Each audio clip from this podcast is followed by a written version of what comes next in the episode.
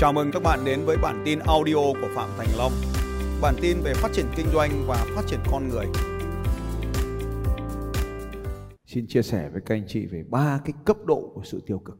Cái cấp độ 1 là cấp độ bắt đầu này, là gặp phải một vấn đề tồi tệ trong một cái hoàn cảnh khó khăn, hoặc là cho chúng ta nhìn thấy từ người khác chỉ một vấn đề tồi tệ thôi. Và sau đó thì không còn niềm tin vào cái kết quả tích cực nữa. Thì ta lấy một cái ví dụ thế này. Mình mới đầu tư chứng khoán thì gặp đúng lúc thị trường nó rơi xuống. Từ đấy mình không tin vào chứng khoán nữa. Mình không chơi nữa. Lần đầu tiên mình bước vào làm ăn kinh doanh, có một lần thôi, mình bị lừa. Thế từ đấy mình không tập trung vào kinh doanh nữa. Mình không cần hợp tác với ai nữa. Mình chơi một mình trong trò chơi này. Có một lần duy nhất thôi, mình không tin nữa. Thế đấy là có một lần thôi mà mình đã không tin rồi, thì mất niềm tin vào kết quả tích cực. Bị diễn ra một lần kết quả tiêu cực, thế là từ đấy không tin nữa và không còn tin vào kết quả tích cực nữa. Thì những triệu chứng này, nhìn vào đây chúng ta biết là mình đang cấp độ 1. Nghi ngờ thường xuyên, chồng cứ ra khỏi nhà phát phải theo dõi. Có không? Không có ở đây. Bởi vì sao? Vì các bà đang ngồi đây học rồi, lấy đâu ra mà đi theo dõi chồng? Chứ không có bà nào ở đây bị cái tình trạng này hết đấy. Sự nghi ngờ thường xuyên, hoặc là nhìn thấy cái gì cũng nghi ngờ, nhìn thấy cái gì xấu tốt cũng nghi ngờ, xấu cũng nghi ngờ, nghi ngờ thường xuyên. Thường cảm thấy chán nản không cần lý do. Đấy, biểu hiện rất rõ ràng. Tiếp theo, nhiều lo lắng, lo lắm, chả làm gì cũng lo. Kiểu như mẹ tôi ấy, thấy tôi tập thể dục, đáng nhẽ phải vui, thấy tôi tập thể dục lại lo, thấy tôi chạy dưới nắng cũng lo, thấy tôi đạp xe lâu quá không về cũng lo, thì hôm nay bài tập dài thì nó phải tập lâu, thế là tập gì mà tập 6-7 tiếng. Tôi bảo 6-7 tiếng mới là bài tập khởi động thôi, bài tập này nó phải xuyên qua đêm, thế là cũng lo lắng nhiều, chẳng làm gì cả cũng lo lắng. Tiếp theo này, bắt đầu có biểu hiện mất kiểm soát cuộc sống trong các khía cạnh khác nhau. Mong đợi những điều tồi tệ trong cuộc sống xảy ra một cách thiếu căn cứ. Kiểu như thế này: mày đầu tư chứng khoán làm gì, nó lại xuống bây giờ ấy, mất tiền không ấy con. Đừng có đầu tư kinh doanh gì hết ấy, kinh doanh là toàn thua. Nhà mình có ai làm kinh doanh đâu mà thắng được đâu. Đấy, ví dụ như thế. Thì đấy là mong chờ những cái kết quả xấu mà mình không có căn cứ. Bắt đầu phàn nàn thường xuyên hơn, bắt đầu có biểu hiện phàn nàn. Giờ đã hiểu tại sao mình yêu cô ta, giờ mình không còn yêu cô ta nữa rồi đấy. Bắt đầu phàn nàn. Mà vợ thì thường phàn nàn cái chuyện gì của chồng? Phàn nàn cái chuyện đầu tiên là không có tiền. Tôi nói các ông nghe, khi không có tiền nhá, các ông có đi chơi với ai thì chơi, về vẫn không thèm phàn nàn cái chuyện ông đi với ai hết. Chỉ phàn nàn đúng chuyện không có tiền. Cứ nghĩ lại mà coi. Mà khi có tiền rồi thì lúc đấy mới soi sang các cái lĩnh vực khác của ông. Đấy, nhưng mà tóm lại, cứ phàn nàn là tiêu cực. Tiếp theo, anh em cầm cái bút chì đấy là siêu sắc sét 14, cầm bút chì lên xem nào. Làm gì với bút chì bây giờ? Vâng, cảm ơn các anh chị. Ai không cắn bút chì chứng tỏ chưa học siêu sắc sét. Cười ít hơn bình thường. Đấy là một biểu hiện bắt đầu tiêu cực ấy. Về nhà hiếm khi cười lắm, trở nên tự phê bình và phê phán người khác. Khi đọc đến cái đoạn trước ấy là anh em thấy cười ít cười hơn, là bắt đầu các anh em đi soi thằng khác phải không? Và bắt đầu đi soi mình ít cười phải không? Đấy là phê bình và tự phê bình đấy. Có dấu hiệu bắt đầu tập trung vào tiêu cực. Đó là những cái câu hỏi lúc nãy đấy. Tiếp theo đây này, cái này là rõ nhất này, là anh em phải cảnh giác này. Bắt đầu mất niềm tin vào những việc làm đúng. Trước giờ mình làm đúng, nhưng bây giờ mình thấy nó không đúng nữa.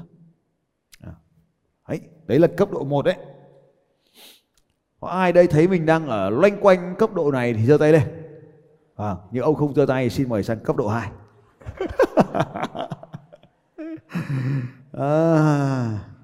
Cấp độ 2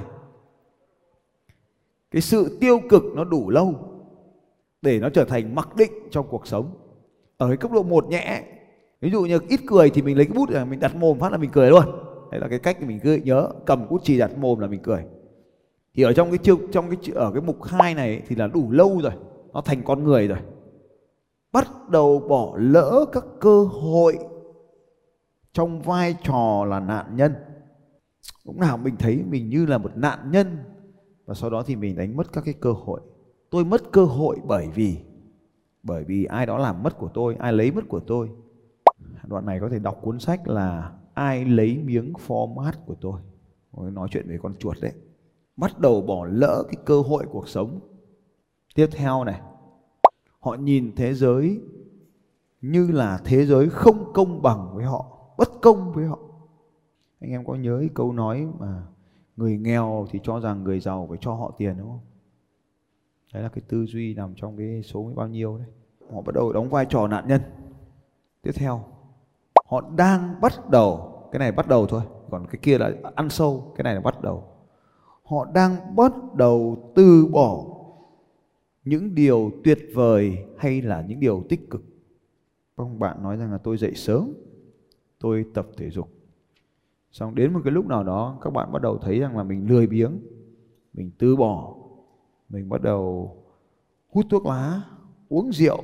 Tức là mình từ bỏ những thói quen sống tốt để lập lại cho mình những thói quen xấu.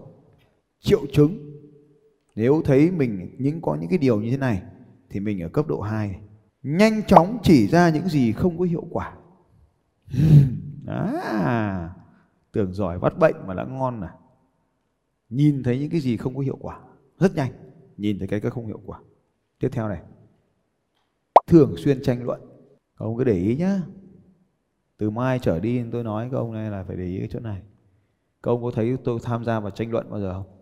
Có không? Có. Trừ khi cái trường hợp đó là trả tiền để tôi ra tòa tôi cãi nhau. Đấy là việc của tôi mà. Chứ còn tự nhiên tranh luận trong cuộc sống này còn lâu. Phân bua làm cái gì? Tiếp theo, không còn lắng nghe một cách tích cực. Tức là không còn lắng nghe được nữa mà chỉ tranh luận này. Biểu hiện tiếp theo này, bắt đầu thôi nhưng mà chưa nặng này. Bắt đầu một ngày mới với những lo lắng hoặc là mệt mỏi, uể oải không dậy được ấy. Lo lắng hoặc là mệt mỏi. Tiếp theo này, có dấu hiệu trầm cảm. Tiếp theo này, cái này rõ hơn này. Tập trung vào bản thân mình hơn là tập trung vào người khác. Trong 8 cấp độ ý thức thì nó là cấp độ mấy? Cấp độ mấy? Cấp độ 3, đúng rồi. Cấp độ 3 là vị gì đấy ạ? Vị kỷ, ngôi sao, anh hùng, ca sĩ nhạc rock, diễn viên truyền hình nổi tiếng, vân vân.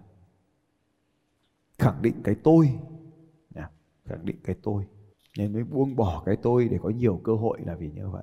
Như vậy thì trong cái cuộc sống gia đình mà nếu như mình là người mà ảnh hưởng tới người kia thì mình đang làm ảnh hưởng tích cực hay ảnh hưởng tiêu cực?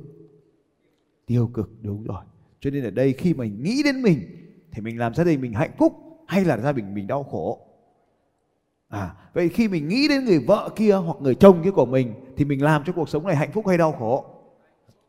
Khi mình làm một việc gì đấy vì con mình nghĩ về cho con của mình thì nó hạnh phúc hay đau khổ? Đúng rồi đó. Thì nếu như mình lúc nào cũng chỉ nghĩ về cuộc sống của mình theo cách như vậy thì ông ta đang làm cho cuộc sống của mình trở nên tuyệt vời hơn. Cho nên nếu chỉ nghĩ về mình thôi thì rơi vào cấp độ 2 của tiêu cực. Tiếp theo, bắt đầu rút ra khỏi các cam kết xã hội. Có bao nhiêu anh chị em mình ở đây là BNI? Giơ cao tay, giơ cao tay. Cảm ơn các anh chị em. Ai ở đây đã từng là thành viên của BNI và bây giờ không còn là thành viên BNI nữa, giơ cao tay lên ạ. Đấy, biểu hiện đấy. Rút khỏi các cam kết xã hội. Rồi tiếp theo này, câu hỏi 1 đầu tiên đây là thường thấy cái vấn đề lớn hơn cái thực tế, lớn hơn cái vấn đề nó đang diễn ra, trở nên chỉ trích nhiều hơn là giúp đỡ. Chỉ thấy tiêu cực mà không còn thấy tích cực. Mày thì làm được cái gì? Chứ đỗ nghề đã đe hàng tổng. buôn bán thì đời nào đến lượt mày. Nghe nhiều câu nói đấy không? Quá nhiều từ cha mẹ mình. Trở nên tức giận với kết quả. Cái gì diễn ra cũng tức giận. Tôi là người nhìn ra vấn đề một cách rất là nhanh. Cấp độ mấy? Người mà nhìn thấy vấn đề rất nhanh thì gọi là cấp độ mấy? Cấp độ 2, đúng rồi. Trong cái mối quan hệ này nhá, mình là người tiêu cực cấp độ 2. Tiếp theo này, hiếm khi vui vẻ với mọi người xung quanh. Tiếp theo này, có dấu hiệu nghi ngờ tương lai. Càng ngày càng cảm thấy thiếu kiểm soát, cảm thấy vô vọng hoặc nản lòng. Đấy, cái cấp độ 2 nó là như vậy. Anh em nào thấy mình có dấu hiệu của cấp độ 2 thì giơ cao tay này. Vâng, cảm ơn các anh chị em. Những người không giơ tay xin mời đi tiếp cấp độ 3. Cấp độ 3 thì đọc thôi cho vui thôi, nhưng mà không có trong lớp chúng ta. Nhưng mà có rất nhiều ở ngoài kia. Đây là nhóm người tiêu cực về tất cả mọi thứ. Có cái kinh nghiệm lập trình lâu dài và chủ yếu tập trung trong cái thời thơ ấu. Phần mềm này được hình thành trong cái thời tuổi thơ của anh ta. Chưa từng biết thế nào là một ngày tốt đẹp. Họ không bao giờ biết hạnh phúc và mãn nguyện là gì. Nói về công việc, họ không có một cuộc sống hiệu quả. Một hệ thống các niềm tin tiêu cực bao quanh tất cả mọi việc. Người đó nghĩ, tin và làm. Cấp độ này chắc anh em ta không có đúng không? Đọc xong là hết rồi đúng không? Cùng lắm nằm chủ yếu cấp 1, một số ít lên cấp 2. Còn cấp 3 thì không sao hết. Nếu có thì cũng không có vấn đề gì đâu. Nhóm cấp độ 3 đây là người tiêu cực với tất cả mọi thứ. Triệu chứng. Để nhìn vào đâu ta biết được đây là cái người cấp độ 3. Người tiêu cực cấp độ 3, cấp độ cao nhất. Hàng ngày nhìn cuộc sống từ một quan điểm tiêu cực. Mất hết niềm tin vào bản thân và người khác. Chả còn tin cái gì nữa. Không tin vào sự thay đổi để tốt lên. Hầu như không bao giờ cười hoặc cười một cách tự nhiên. Ích kỷ và bỏ qua nhu cầu của người khác. Nghi ngờ và chỉ trích hàng ngày. Tin rằng suy nghĩ tích cực chỉ có ở người khác. Tin rằng suy nghĩ tiêu cực mới là thực tế. Không có hy vọng, chấp nhận tuyệt vọng. Thay vì hành động bằng thất vọng và tức giận. Thường căng thẳng và nhăn nhó. Mất hết ý niệm về cuộc sống. Chấp nhận thất bại một cách đương nhiên. Thường kết thúc cuộc đời trong một cuộc sống không hạnh phúc và tràn đầy thất bại. Đấy là nhóm 3. Với những biểu hiện như vậy thì kết quả tương lai của anh ta sẽ là như vậy. Bây giờ anh em mình có thể dự đoán được tương lai của nhau rồi đấy. Nên làm gì với cả ba nhóm người này? Nhóm 1, nhóm 2, nhóm 3 cùng làm những việc sau đây. Có một con đường để đi thôi, là đi đâu? Tất cả những gì các bạn cần làm là đi lập trình vận mệnh. Khuyên thật, lập trình vận mệnh không phải là một chương trình nói về hệ thống niềm tin tích cực. Lập trình vận mệnh là một phương pháp để bạn tạo ra hệ thống niềm tin cho chính mình.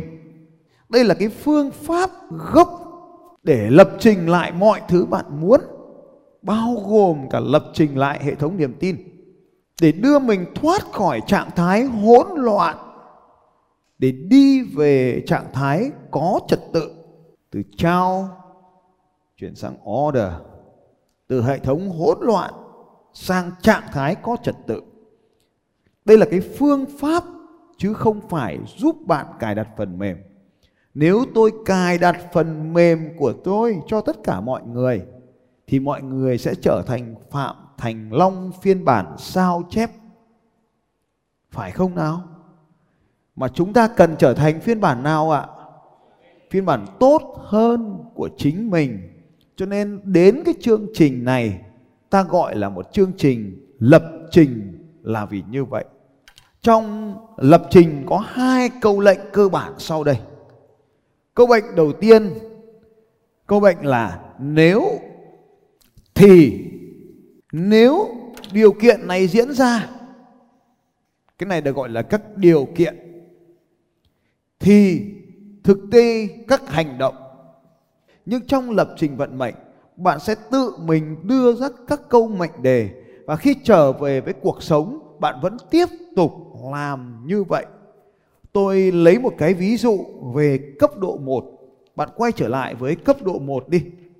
Nếu chúng ta liệt kê được cấp độ 1 ở đây thì bạn sẽ thấy rất dễ dàng để vượt qua nó. Ví dụ, thường cảm thấy chán nản không có lý do. Ở đây có ai thỉnh thoảng cảm thấy chán nản mà không cần lý do không ạ? Vâng, thế thì trong lập trình vận mệnh, chúng ta sẽ tự mình thiết kế ra một mệnh đề để mình đi ra khỏi trạng thái này nếu nó diễn ra. Đây là một trạng thái không mong muốn nhưng nó vẫn đang xảy ra.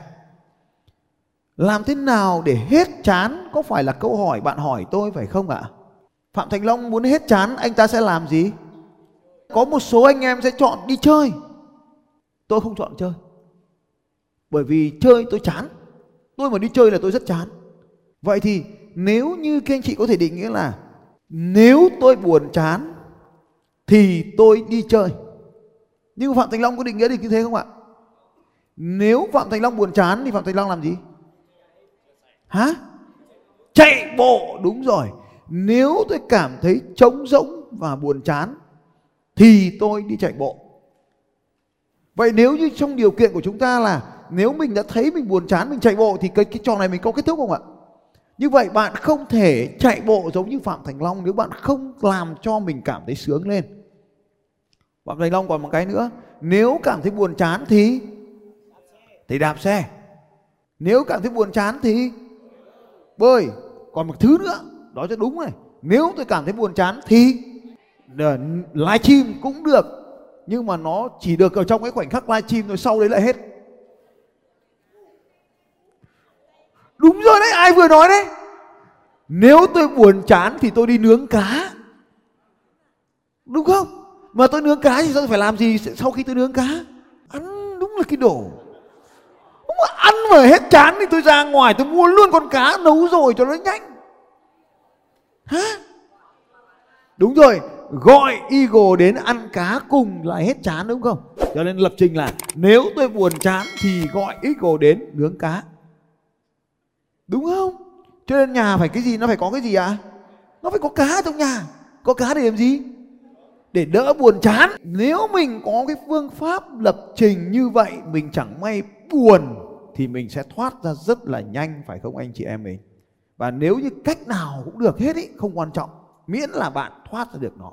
Và thế thì trong cái chương trình lập trình vận mệnh, chúng ta hình dung các cái khía cạnh cuộc sống của ta. Ta gọi những cảm xúc tiêu cực này được gọi một cái tên là giá trị né tránh, để khi nó xảy ra thì ta có phương pháp để thoát ra khỏi nó. Như vậy, để muốn thoát ra khỏi cuộc sống hỗn loạn thì chúng ta cần phải biết lập trình cho cuộc sống của mình. Xin chào các bạn và hẹn gặp lại các bạn vào bản tin audio tiếp theo của Phạm Thành Long vào 6 giờ sáng mai.